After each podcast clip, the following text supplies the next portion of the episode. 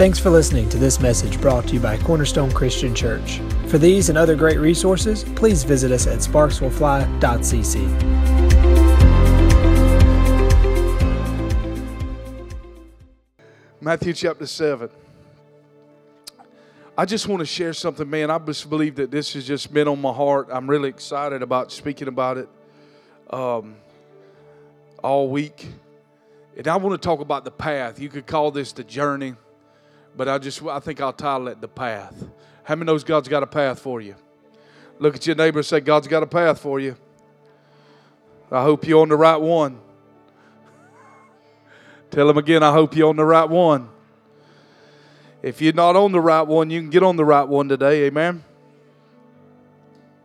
So let's look at this. Matthew chapter 7. It says, Enter by the enter by the narrow gate, for wide is the gate and broad is the way that leads to, the, to destruction. And there are many who go, in, who go in by it. Enter the narrow gate, for wide is the gate, abroad is the way that leads to destruction, and there are many who go by it. Because narrow is the gate, look at this, and difficult is the way that leads to life, and there are few who find it. Now, I just want to set this up, and I want to go into literally five things that I'm going to say that will help us with the path. Five things that would help us with the path. As I, as I stated earlier, how many knows that God has a destiny for your life, right? But let me just say this. You know what agitates me, and sometimes in my personal time, is I'm like, God, why can't, why doesn't people just see it? I mean, you know what I'm saying? But how many knows it takes divine revelation to see the path God has for you? Without revelation, the divine unveiling, you're totally oblivious to what all God has for you. You could be in this room this morning in need of healing, but it takes revelation to know that God's a healer in this house. You could need deliverance, but it takes revelation to know that that realm is available in this room, right? And we know this that we had the promise of His Word where two or three are gathered, there He is in the midst. And with all the people in this room, He sure ought to be what? In the midst of us. And if He's in the midst of us, then anything is possible. Why? Because God is in our midst. Now, obviously I've been looking at the map and the things I've been preaching a lot, and I've been thinking about the path of the journey of where I started and where I'm at today and where I believe I'm headed. How many knows that God's got a beginning and God's got a destination for you to get to? Look at your neighbor and say, He's got a finish line for you. And here's the deal we all want to get to the finish line. We don't want to stop short, but we want to make it to the finish line. So let me just pray right quick. Father, I just thank you for today.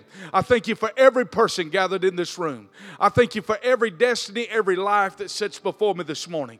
I pray today that you would help me to communicate your heart, help us to realize that you have a path, and help us to get busy upon that path today. In Jesus' mighty name. Amen.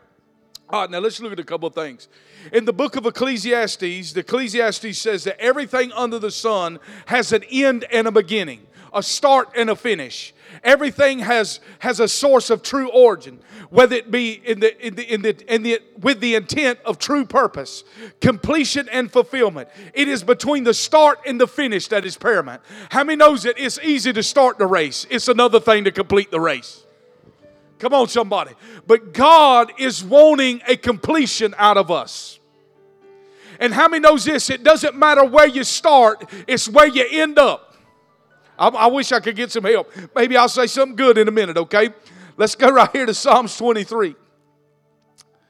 Psalms 23. This is going to be good, or it's been good for me anyhow. Psalms 23 says that under the sun, everything under the sun has a beginning and an end. Now let's look at Psalms 23 and you think about the path, it says this. How many knows that Psalms 23 is also not a funeral psalm? It is a psalm of going through. It's not a psalm of going, going down, it's a psalm of going through. Look at this the Lord is my shepherd. I shall not want. He makes me to lie down in green pastures. He leads me beside still, waters. He restores my soul and leads me in the path of righteousness for his name's sake. Yea, though I, yea, though I walk through the valley of the shadow of death, I will fear no evil. For you are with me, your rod and your staff, they comfort me. You prepare a table before me in the presence of my enemies. You anoint my head with oil, and my cup runs over. Surely goodness and mercy shall follow me all the days of my life, and I will dwell dwell in the house of the Lord forever. Know this in Psalms 23 He's the good shepherd who leads and guides, prods and protects as we travel with Him what is from the beginning to the end. Know this that I'm never alone. Come on, somebody. On every part of the journey, God is with me. Whether it's a high time, whether it's a low time, whether it's a light time or a dark time, God is always with me, friend. And let me tell you this wherever you find yourself on the journey or the path this morning, you got to know that the good shepherd is with you. Goodness and mercy are following you. The glory of the guard, of the glory of God is your rear guard, and the armor's on the front side. Friend, that's a good sign that you're going to make it on the path. You with me? Now, how many knows this? In Revelation 22 13, it says that He is the Alpha and Omega. This is speaking of God. God is the Alpha and the Omega, the beginning and the end. So, you know what that tells me? He's already saw my journey. He's already saw my journey. He, nothing takes God by surprise. It may catch us by surprise, but it never takes God by surprise. He's Alpha and Omega, the beginning and the end. So God sees the path that He has for you. And what I want you to see today that every one of us in here has a tailored path that God tailored for your life. And in that path, that narrow path of life that God's called you to walk, everything for you to get to the place that God's called you at the destination, you're going to find within that path. Every kingdom relationship you need to get to your destination will cross you in that path. Everything that you need to sustain you to life and godliness, He has already provided, and it is found in the path. So, what we have to do is not get discouraged with the path and realize, hey, that He's the Alpha and Omega. He chose the best the best for me. He's a good father, and the path that I'm on, come on, somebody, if I'm walking with Him, for surely He's working all things out for my good. This is just good to me. Because I, I will be honest with you, at times I've despised the path that God had me on. Now, let me say this too that those that have been walking with the Lord for a while, you know this is sometimes the path, the terrain changes on the path. And the higher the call that's in your life, the rougher the terrain will be on your path. But know this if God called you to the path, He's equipped you to accomplish what's in your path and greater is in us than what lies before us. All right, now let's look at this. Just want to share a few keys right here to stay on the path. Now, I love reading books by authors that's got some depth or some history, that's been there done a few things. You with me? Because they got stories to tell. How many knows this? When you get by your grandparents or someone that's been on the journey of life for a while, how many knows that they've got invi- I mean valuable wisdom and things to share? There's certain things that you're not going to get until you've just been on the path for a while. I cut up with Stanton and I said, you know, that he, he just he his flight got delayed and he didn't get I think he didn't leave Dallas to three or something in the morning. So he literally when he said he come in on two wheels, he did. But I said, let's see when we get two kids in there and they fighting and gnawing at each other. Let's see how well the prayer life is then. Let's see when the mortgage gets due and the and the SUV gets due and all that. It's just things about life. Come on, somebody. It's just things that the path of life will teach us. And, it, and the things that it produces in us. Now, number one, let's just say this it is impossible, listen to me. It is impossible to state a path when you don't believe there is a path or a God who is fiercely committed to you. First of all, let me say this it is impossible to take this journey called life and the path that I'm preaching about this morning if, first of all, you don't even believe it exists or you don't believe that there is a God who is divinely orchestrating your steps. You see, it's not by happenstance that you came here this morning. It's not by happenstance that you just happened to come to Sparks, Georgia. According to Acts 17, verse 26, God chose your time that you was going to show up, and He chose the boundaries in which you would live. He caused you to cross paths this morning with Pastor John and Cornerstone Christian Church to remind you He is still the author and the finisher of your faith, and that He's working all things out for your good. Now, listen to this. So it's impossible to stay the path. First of all, I got to believe that He is the author of my path. You with me? I just feel like it's just distraction in the room. I feel like I'm just shoving. Anybody with me right here? I'll pray again right here. I just feel like there's a lot of distraction going on in the room. Hold on, Adam, right here. Just hold up right here. Father, we just thank you this morning. Father, I just thank you this morning. I thank you this morning for your goodness, your kindness, Lord. Jesus' mighty name. Father, we just cast down every thought, every imagination that would exalt itself above your word right now, Father. I thank you that you are true, Lord. You are true, Father. You're King of kings and Lord of lords, and we just thank you for it in Jesus' mighty name. Oh, thank you, Jesus. Thank you, Holy Ghost. Thank you, Lord. The first part about the journey is I must first believe that there is a path. And if there is a path, then God has orchestrated the path. Are you with me? Now let's pull this up, Gavin. You you called these uh, you, you got these verses of scripture for us. Let's look right here in Hebrews uh, in Hebrews chapter twelve. In Hebrews chapter twelve, verse verse one. We're going to read this out of the Message translation. It says, "Do you see what this means? All these pioneers who blazed the way, all of these veterans cheering us on, it means we better get on with it. Strip down, start running, never quit. There's a key to the path right there, friend. All you got to do is just stay on the journey. All you got to do is stay on the journey. No one in here is going to lose the battle as long as you don't quit. The only way you can possibly lose is if you give up. So look at this strip down, start running, never quit, no extra spiritual fat. Look at this. No, no parasitic sins. Keep your eyes on Jesus, who both begin and finish the race we're in. That helps us out right here to know that your elder brother Jesus has already completed the race. Come on, somebody. He's already finished it. Now look at this. He's completed the path. And then look at this. Study how he did it. Look at his life. Study how he did it. Because he never lost sight of where he was headed. That exhilarating finish in God, in, in and with God, he could put up with anything alone. Let's keep going. The other verses I said.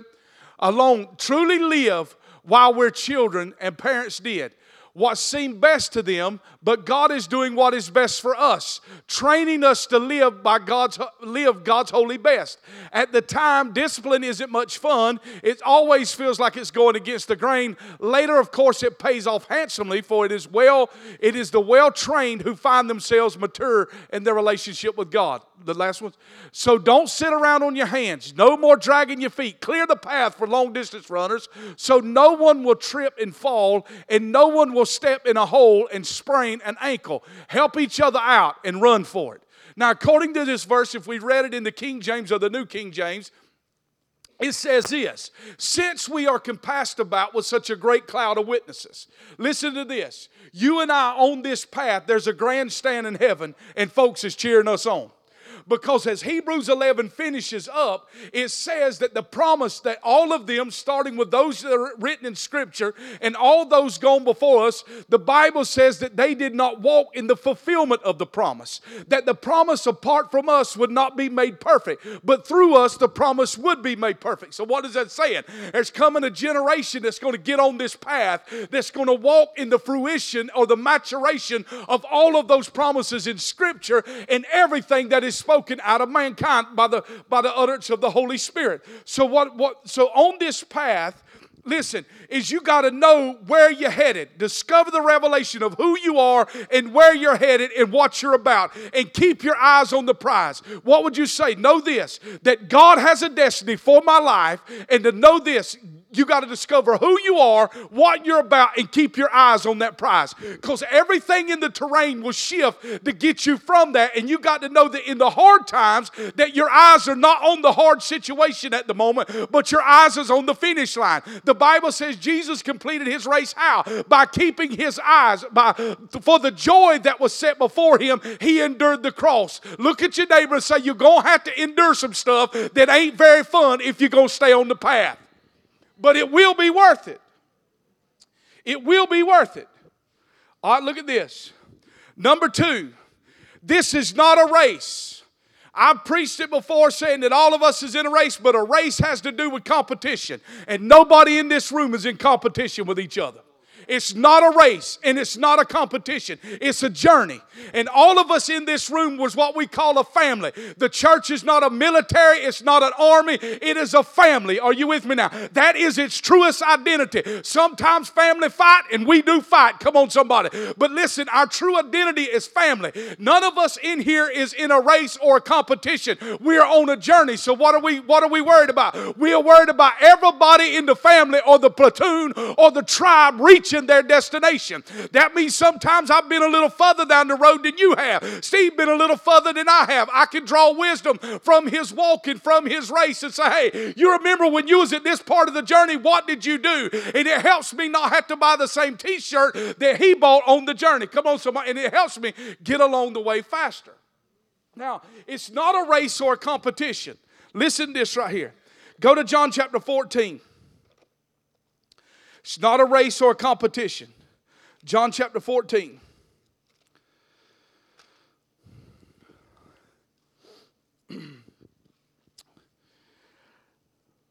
Verse 1 Let not your heart be troubled. You believe in God, believe also in me. In my Father's house are many mansions. If it were not so, I would have told you so. I go to prepare a place for who? You. And if I go prepare a place for you, I will come again and receive you to myself, that where I am, there you may be also. And where I go, you know, and the way you know. Thomas said to him, Lord, do, do not, do not, we do not know where you are going. And how can we know the way? Jesus said to him, I am the way, the truth, and the life. No one comes to the Father except through me. What are you saying in this, preacher? I'm saying that God's got a reward for you, and I'm telling you, nobody else can get your reward but you. Nobody else can get it. Nobody else has it. Why? Because God destined you to do it. God destined you to do it. Nobody else in here can do what you can do. You have your own fingerprint. You have your own identity. There's not another one ever been made. When God made you, He broke the mold and didn't make another one.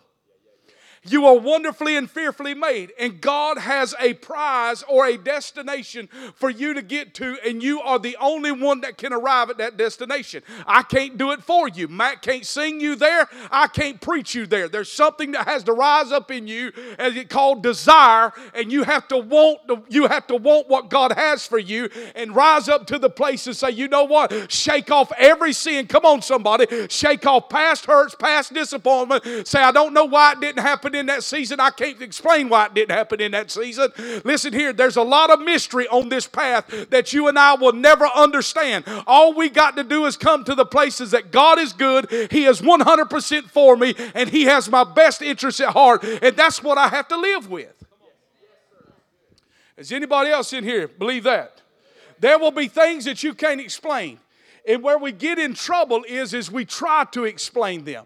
We try to come up with theology saying why we can't do this or why that. A lot of times I just say, God, I don't understand, but this is what I do say, God, I trust you. I trust you with my life. I trust you. I trust that you got my best interest at heart, and I just trust you. Even though I don't understand today, even though I don't understand right now, and I don't understand why I'm having to go through this, but I still trust you. So nobody can get your prize. Nobody. God doesn't have grandchildren, He only has children. That's good. God doesn't have stepchildren, He doesn't have grandchildren, He only has children. And He built a place for you, He designed a path for you. And you're the only one that can find that path. All right, you with me? All right, let's look right here. In this path, go to Psalms 37. Psalms 37. Psalms 37.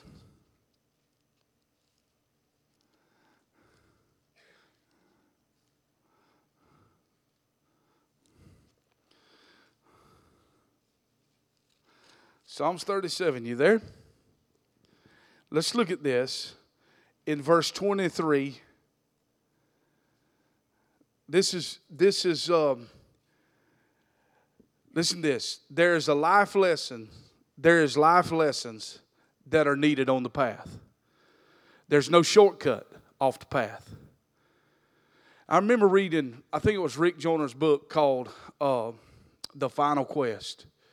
And in this, in this prophetic book that he wrote called The Final Quest, he talked about doors. And there was these different doors on this mountain or whatever, and what appeared to be shortcuts along the journey. If you take a shortcut, listen to me, if you take the shortcut, and it is tempted to take the shortcut, how many knows Jesus was offered the shortcut right after he fasted for 40 days? Right? Remember when the, the, enemy showed up to him and said, All of this I will give you if you bow down and worship me. He you can't give what you don't have possession of. He had possession of it. We know because Adam forfeited his right in the garden and the enemy took possession of it. He had the deed in his hand. But Jesus knew the path at which God called him to, and that was to lay his life down, right? Nobody took his life, he laid it down, right? He would he would he didn't no one took his life except he willingly laid his life down. So in that he offered him the shortcut. Now there will be there will be times on the on the on the path that God has for your life because he's he's into getting you to the destination and there will be times upon that path where you will be tempted to take the shortcut. If you take the shortcut, I will promise you that you will never end up at the destination or if you do make it there, you will be you will not be qualified to reign over what you have built at the end of the journey. My God, this is good, church. If you wake up a little bit, I'm telling you, I'm throwing you some something out here that ain't no chicken feed or corn. Now listen to me. Listen, if you if you take the shortcut, and the temptation is to take the shortcut. Why? Because the path is difficult. Look at your neighbor and say, It's difficult. There's a reason why things, there's a reason why everybody is not reigning in life. There's a reason why everybody's not reigning in life. And let me say this the Christian life was never designed to be hanging on right here in a war zone till Jesus finally comes and gets us out. The Bible promises us an abundant life. Jesus said the enemy comes to kill, steal, and destroy, John 10 and 10. But I've come to give you life and life more abundantly. That is promised to the believer, friend. An abundant life, an abundant life, a great life is promised to the believer. Why do so many people live beyond what God promises them. Why is everybody not reigning, walking in total victory? Because the path gets difficult. Now listen, there's lessons and there's lessons in the path that God has predestined you to learn. You with me? And notice how I, I really love the terrain when it's smooth, to be honest with you, because you can gain a lot of ground in the smooth terrain. You with me? I mean, you can run. If you read the book of Ephesians, there's three literally stages that Paul talks about. He talks about running after God, he talks about walking, and then he talks about finally, when you know to do all you know to do, stand therefore girded. There is seasons in life and on the path where all you know to do is just stand. I wish I had somebody to talk to. I guess y'all all on a great journey. But there's been seasons in my life that I didn't know if I was going to make it to day two or not. It was just at a place I was hunkered down standing and I couldn't see two foot in front of me. And I had to trust God that He was still the author and finisher of my faith. And number one, I had to trust me that He led me down the path. Come on, sir. How many knows Jesus was led into the wilderness? It wasn't some happenstance He got there. His Father led Him into the wilderness. Why did He enter into that place? Because He was was full of the Holy Ghost, friend. Whatever battle you find yourself in, know this is sure confidence. You are equipped to win the battle. God never sets you up to fail, He always sets you up to win. And the fact that Goliath showed up today is a sure, sure sign that God has equipped me to take him out. And He's got my promotion papers, friend. The devil that's holding you back has got your promotion. All right, now listen. On this path, Psalms 37. We hear verse 23. The steps of a good man are ordered by the Lord. Didn't say the stairway, didn't say the elevator. It said the steps of a good man are ordered by the Lord. And he delights in his way. Though he fall, he shall not, he shall not be utterly cast down, for the Lord upholds him with his hand. Know this, there's life lessons. Now listen this. The word of God, quickened, engrafted, engrafted within you, and then tested and tried in you. Listen, the word of God engrafted in you, then tested in you, is what will engraft you into an unshakable kingdom. The word of God in you then tested in you is what will engraft you into an unshakable kingdom. Have you ever seen folk that just cave in real easy? That's because they got a word, but it ain't never been tested in them. Come on. When you ever get tested, the word becomes fortified in your heart. Come on, somebody. You remember the first time the devil shows up, you get real scared and start to finally you just you're at a place because you done made it through a few storms. You're like, man, come on. You come in with that junk. If God delivered me from the hand of the lion and the paw of the bear, surely God will deliver me today, friend. As something comes along the journey called life, you get tested in some few areas and you get confident in the God you serve. See, you want to run away from the storm. I'm telling you to run into the storm. A plane does not get off the ground unless it goes, it has to thrust all of its engines it thrust its engines. I mean, you, that's why they stand up on the runway. They thrusting all the power on the engines. What, what has to happen is he has to run head on into the wind. And what, what, is, what is made to keep the plane on the ground is what actually lifts it up. And there comes a place when it lifts up that the law of gravity breaks off and the law of lift takes over. Listen to you. What, what are you saying to me, preacher? I'm telling you, if you will stand with your loins girded and trust God in every situation, the thing that keeps holding you down on the ground will eventually break off and the law lift to lift you above the storm. Now, the Word of God engrafted in you. When you start out on the journey, you get a lot of Word. But the Word really ain't tested yet. You really don't know, you really don't know if you believe what you're preaching. Come on. I mean, Martin Luther said that he had to look in the mirror and preach his own message to his own self, lest he forget what he was preaching. But then, when the Word of God gets tested, the Bible says until Joseph, until jo- Joseph didn't just go stand as ruler in Egypt, friend. Come on, somebody. When God gave him the dream that his brothers was going to bow down to him, he showed him the path for his life. What God didn't show him that his brothers were going to get jealous, that his brothers was going to lie to his daddy and said that a lion come out and ate him, or whatever. When they took his, when they took his coat of many colors, right? You with me? Which represents the manifested presence of God. Manifest means multicolored, dimension of God showing up. And then, so Joseph goes, he gets thrown in a pit. Then he finally, then he finally makes it to Potiphar's house in the in the palace. Then Potiphar's wife lies on him, says he tried to rape her. Come on, mind the scripture. Then the scripture says he's thrown into the prison, and the scripture says that he interprets a dream in the prison, and he tells that man, "Hey, when you get out tomorrow, will you remember me?" And then the Bible says, in two full years later, he remembered Joseph. So Joseph went through some rough terrain. Why? Because he was destined to be ruler in a nation. Come on, somebody. And the word had to test him. What are you saying? The path that God calls you on, listen to me, when the terrain gets rough, what is that? That's God doing a little training.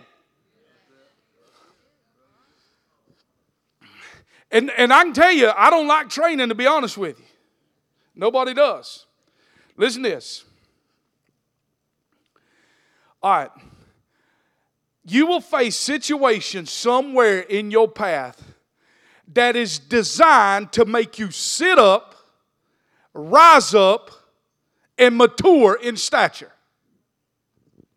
I'm going to say it again.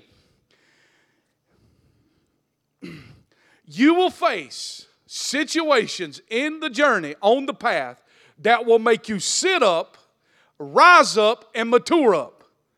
These stepping stones in the road are meant to separate the men from the boys, the ladies from the girls. All right?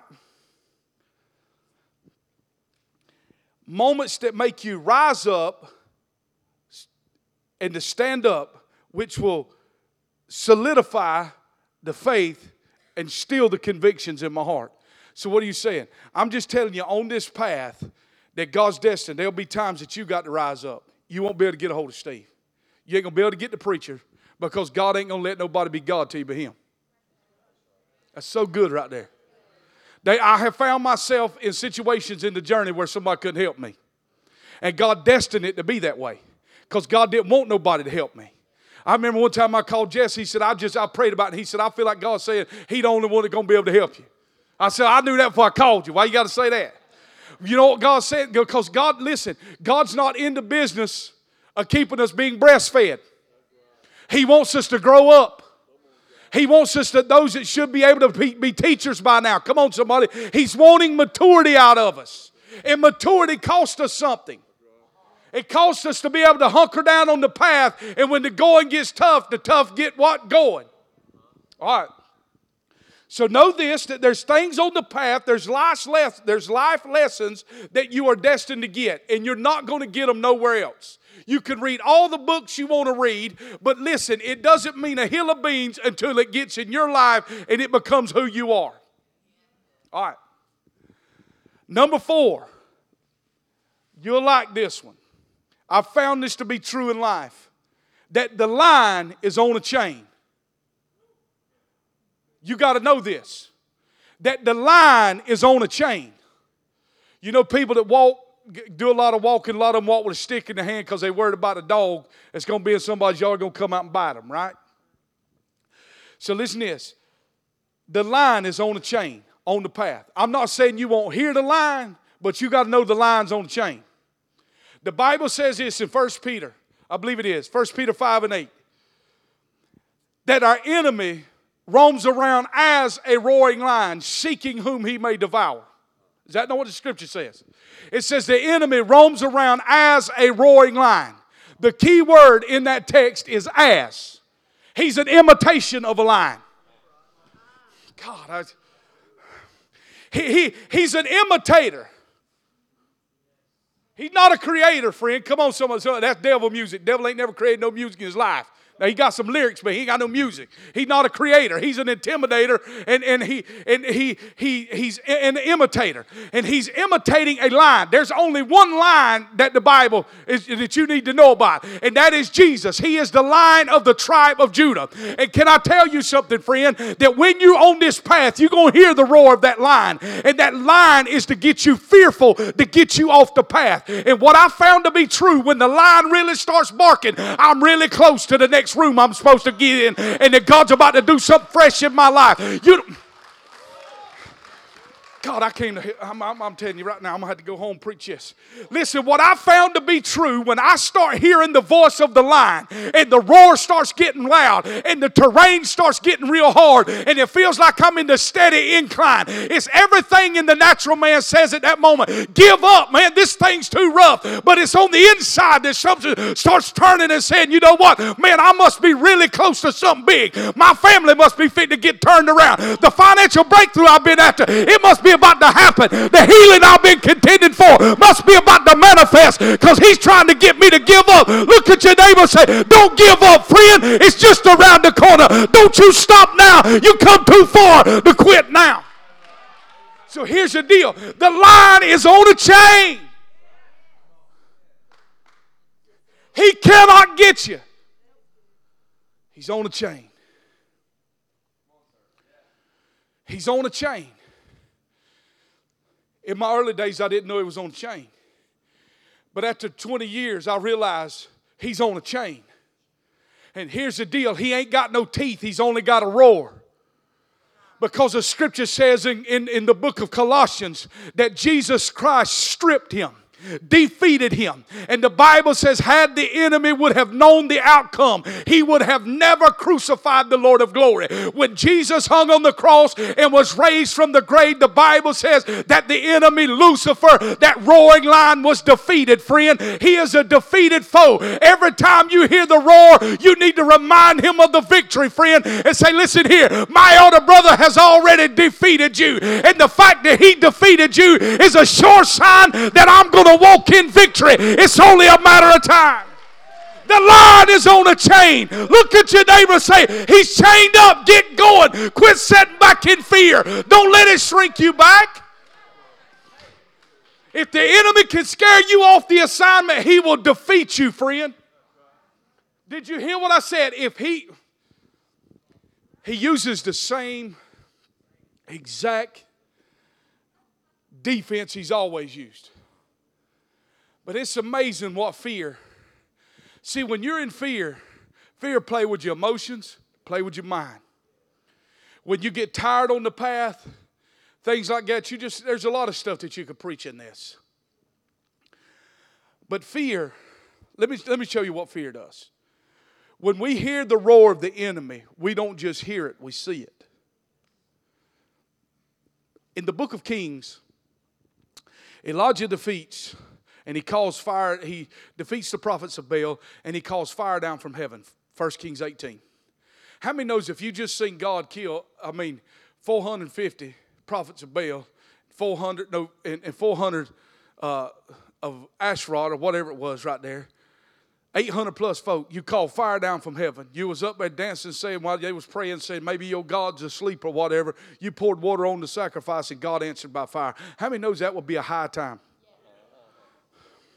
He leaves this place, and you flip over the First Kings 19. The scripture says Jezebel, you with me? Ahab's wife, that harlot,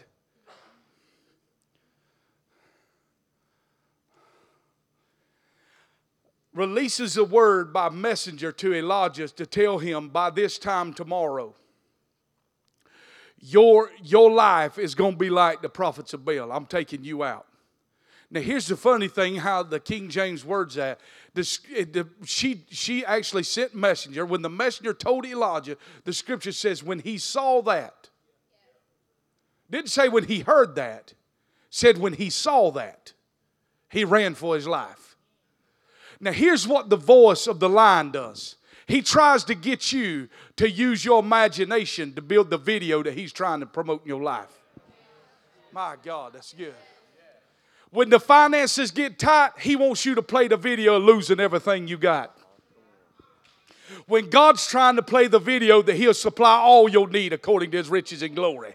When He's trying to play the video that I've, I've been old, I've been young, and now that I'm old, one thing I can say that I've never seen the righteous forsaken or his seed begging for bread. Come on, somebody. These are the things which He's trying to play in our life. But the enemy tries to promote fear and get us to play the video out.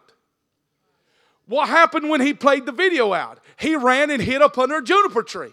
And the scripture says when God showed up to him, he was complaining. He called it prayer. Come on, you and I do that too. We complain but call it prayer. And he said, God, I'm the only man. I'm the only man that haven't bowed their knee unto Baal. God said, Get yourself up. I got 7,000 who you know not of that haven't bowed their knee unto Baal. What are you saying? Let me say, there been a lot of folks on this path that made it, and I plan on making it too. All right. The Bible says this in Isaiah 54 that no weapon, verse 17, formed against you shall prosper, and every tongue that rises up against you shall fall condemned.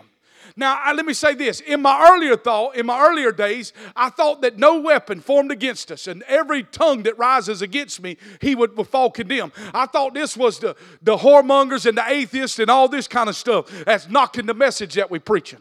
What I have found that the tongue will surely rise against you in your own house. Come on, can I preach right here? Can y'all stay alive for 10 more minutes?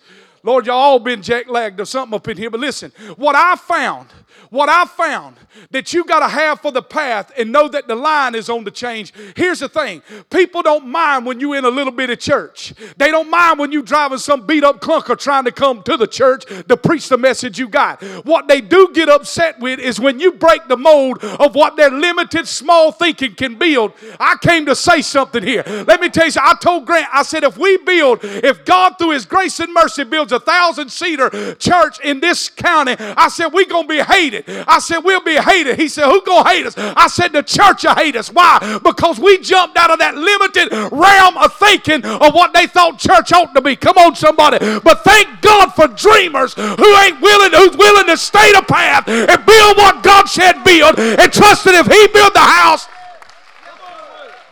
if he builds the house and he builds a 10,000 seater, I'm good with it. If he builds the house and it ain't but a 300 seater, I'm good with it. But I trust him with the path that he's got for my life. Friend, you ain't never seen haters till you break out the mold. You ain't never seen haters in your family that'll rise up when you be the one to break poverty out of your family. You ain't never seen haters when you the one that go to college and get a master's degree when nobody ain't never finished high school in your family. But uh, you got to know that when the tongue rises up, God says, I'll condemn it. You just stay the path. Don't worry about their voice. Listen to my voice. Don't worry about the people, son. Just worry about me and I'll do the rest.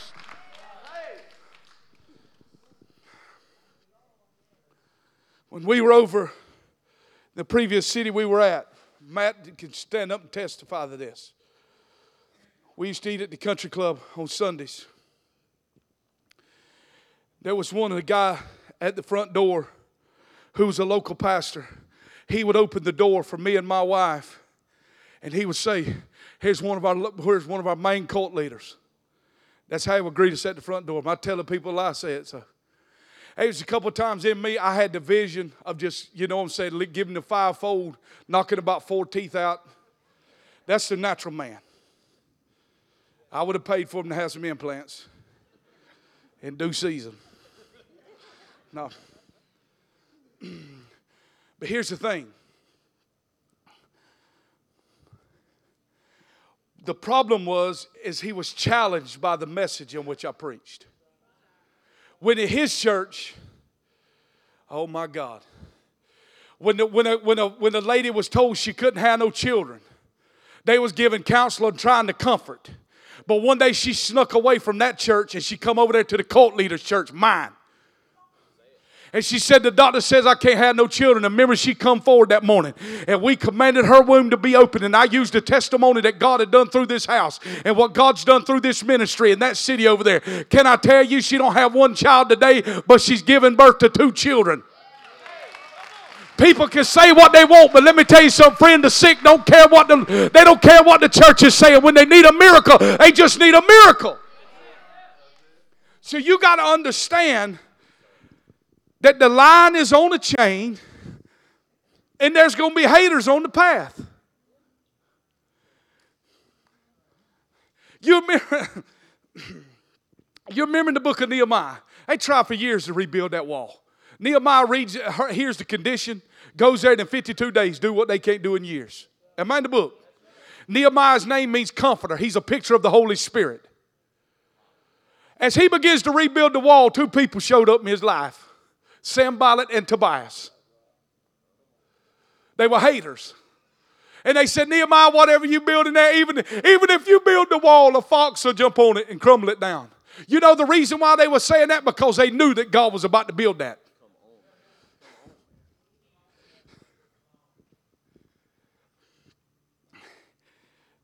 Then they said this. They showed up one day and said, Nehemiah, come down here. The religious always want you to come down to their level. Come on, y'all. I'm trying to help you here. Haters always want you to come down to their level. But you respond just like Nehemiah did. He said, How shall I get off the place that God's got me at the path He called me to? Why should I come down there and listen to y'all? I'm hearing quite good at this altitude. And he kept building on. So know this that the line is on the chain, and every tongue that's going to come against you, God will condemn it. Number five. I'm getting closing right here. We awful tired in here today, fatigued. Listen to this. Number five, stay planted. Everything's to come against you to uproot you from the path. If you get uprooted, friend, disaster's happening.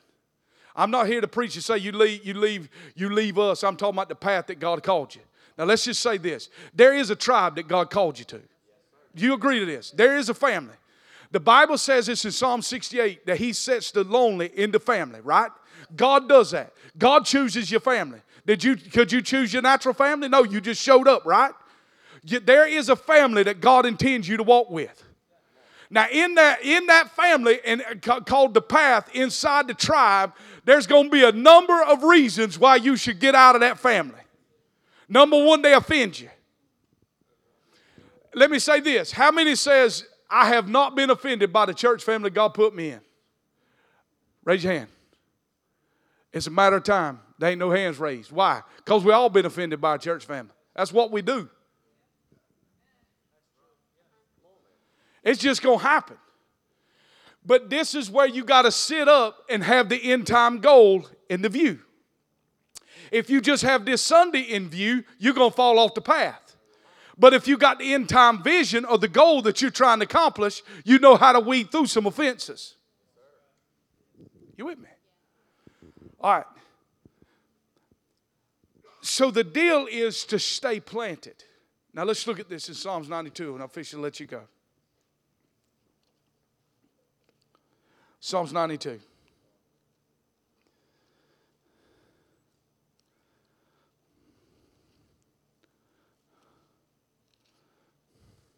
Adam Mike, you want to help me right there? She's already up there. Praise God. Get you a raise because you're ready. That's what I'm talking about. Elders, give her a raise.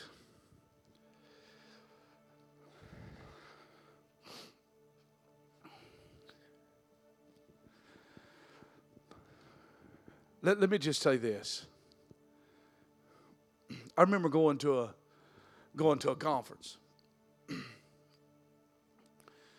In this conference, I mean, I knew the people there. I had, I had been with them for multiple years, longer than a decade. I'd served on their team, all of this. They had a prophet who's going to be prophesying at the end of the meeting. I planned on returning home right after that service, but I said, I was just out of time. Have you ever just been on that journey where you just want to hear God say something, even if He says, Son, you stink? I mean, I just want to hear something. I was going to, I mean, I, I mean, at this point where I was at in this season, I mean, an open rebuke was would have been awesome.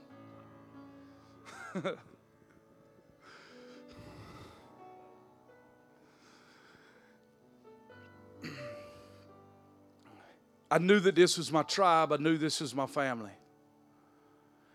And they had the, the partners, the partners um, luncheon. I mean, my God, I'm a partner. Glory to God. Card toting partner. But because I had planned to leave, I did not register. But I mean, in my mind, I mean, registration is for the common folk. I mean, I'm the, I mean, Lord, you don't know who I am? you with me now? I mean, the registration was for somebody just coming out of town, just trying to glean a little bit. I mean, this is my family. You know what I'm saying? How many knows that Grant don't go in there and ask uh, when he opened the refrigerator and said, Daddy, you know, can I have a drink? He just goes in there and gets what he wants. Why? He's family.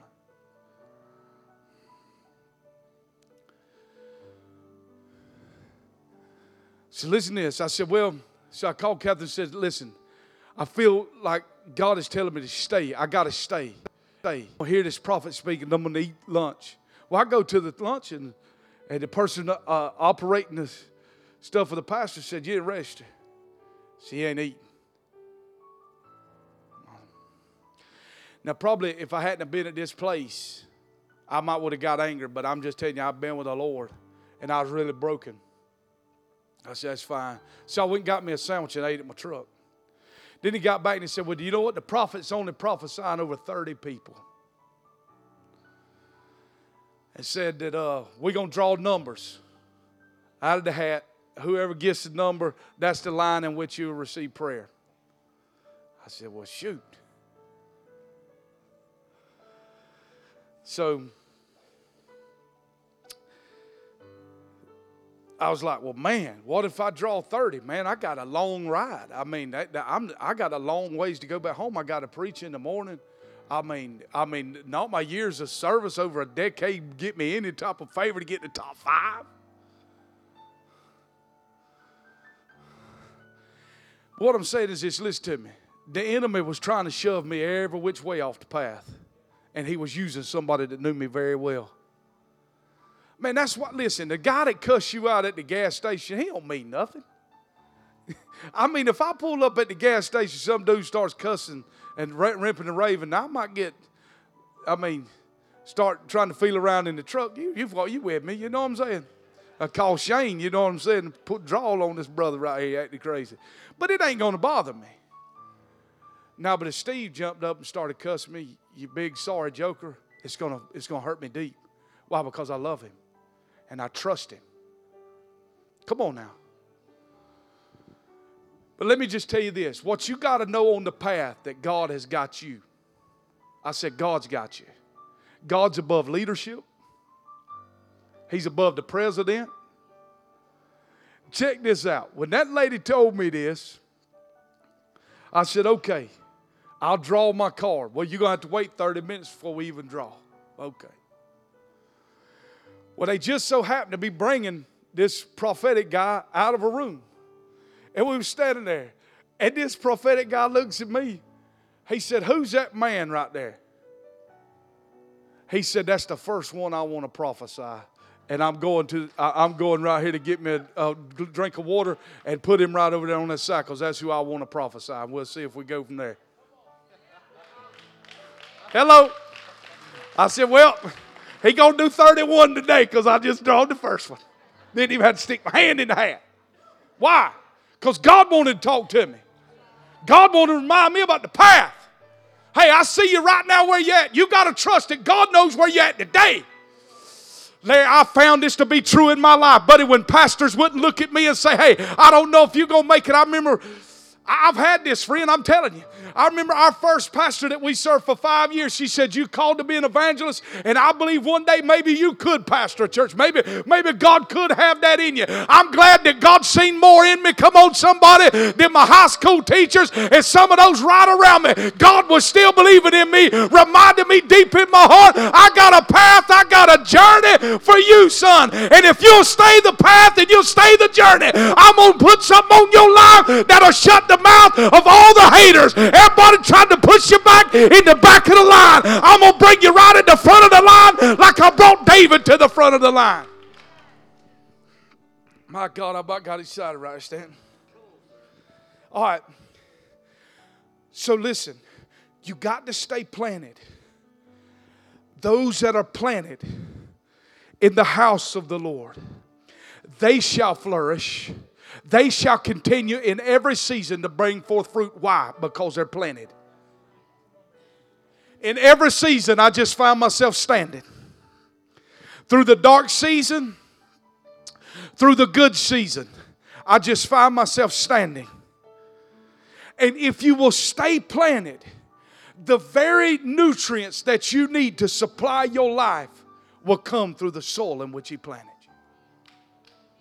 Every life in here is a part of the soul. And all I got to do is find myself staying in the soul. If I can stay in the soul, God promised me everything that I need in the path is found in the soul. The business that I want to draw from, the business that I want to start is found in the soul. The ministry I want to believe for is found in the soul. Now, everything comes to get you off that path. Now, listen to this. You say, Well, you just don't know my life, preacher. You know, you talk about your life, but you don't know mine. You know what the funny thing is? Is God has the ability to catch us right back up, right where we need to go. You remember the movie The Polar Express? The little kid said, We're not going to make it on time and then finally just quit looking at the watch because it seems that the train was always on time. There's been times in my life, I can honestly say, there's, there's only been two times. I never wanted to quit Jesus since I met him. But there's been a couple of times I wanted to quit the shake, ch- change the world, shake the South. I want to throw that down because he got a rough terrain on that. But even when I found myself, and I felt like I had been sitting for so long, I want to finish with this. Can you give me five minutes right here? I want to tell you about one of the roughest times in my life. Catherine and I were, I was 25, 24, 25. And I watched everybody seem like outrun me. Man, I got the roughest jobs in the church. The ones nobody don't want, like children's church.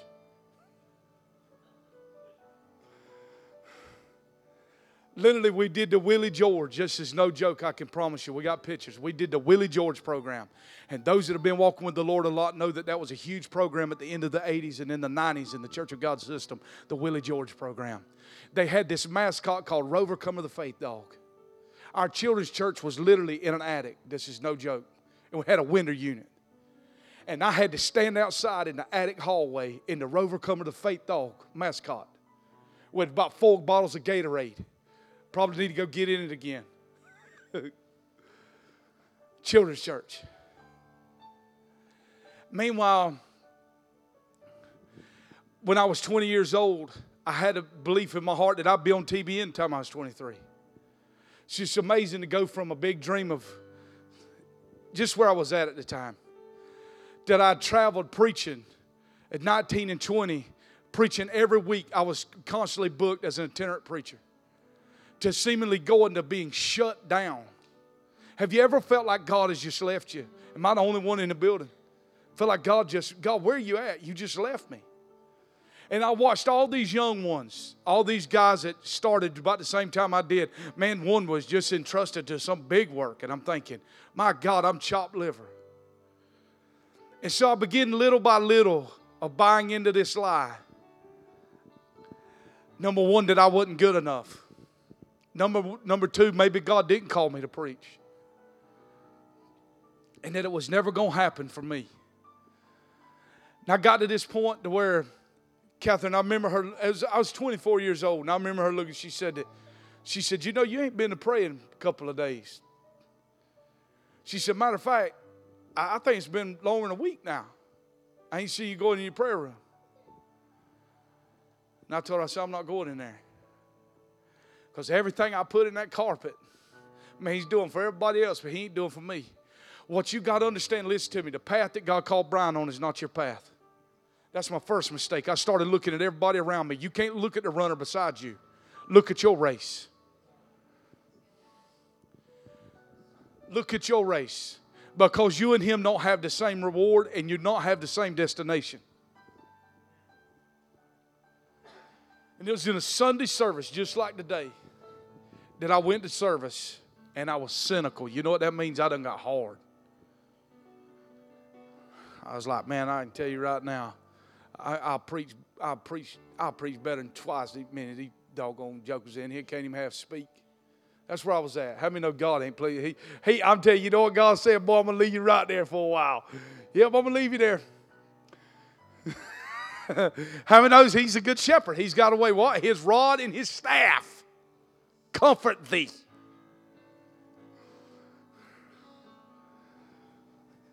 I was in the back. Was a visiting speaker, and he just simply said this. He got behind the pulpit, and he just started humming. And I'm thinking, this is what I thought in my heart.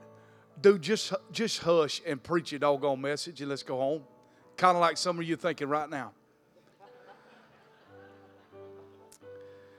And and he said, Hey, somebody in this room, you feel like God's forgotten you. And when he said that, it just stopped, boy. It was just air after air, just penetrated all of that wall I had built up. Now it's deep in my heart. And I, I, I, just, I just, I just kind of steeled myself up in the back. I said, I ain't going to the front.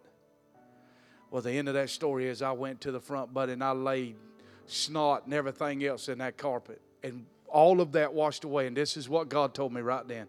When I walked up and I stood before him, he simply said this. He walked in front of me and said, God said, You are not my second best, you're the very best. You're the apple of my eye, you're the first and not the last.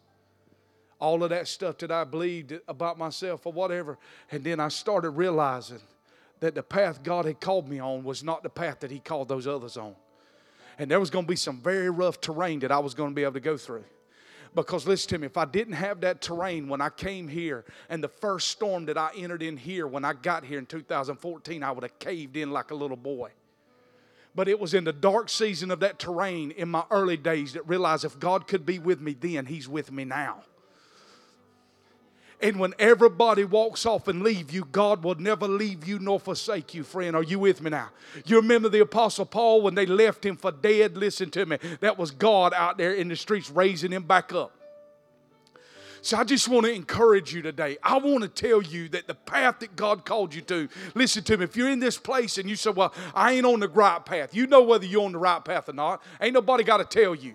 The Bible says in Deuteronomy chapter 30, verse 15, it says, Today I put before you a choice life and death, life and good, or death and evil. What you want? I'm asking you, what do you want? Do you want life and good or death and evil? Here's the deal in the middle of the path was the cross. Jesus came to hang the cross for those that are not on the right path to get us on the right path.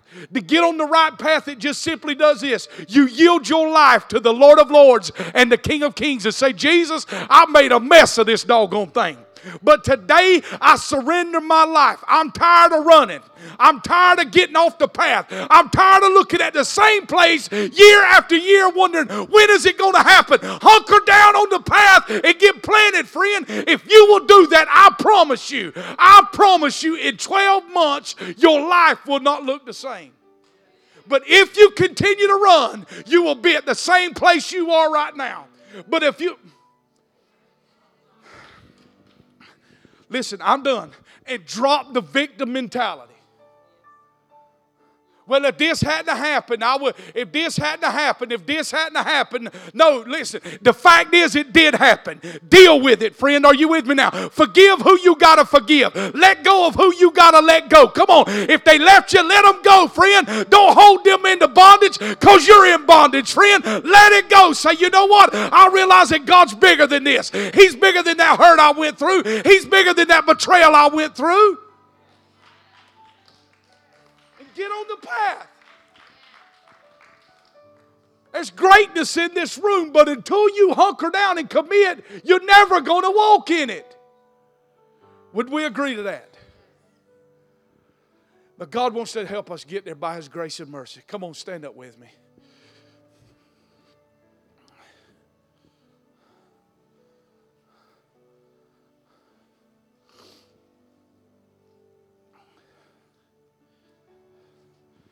Man, the path ain't been easy.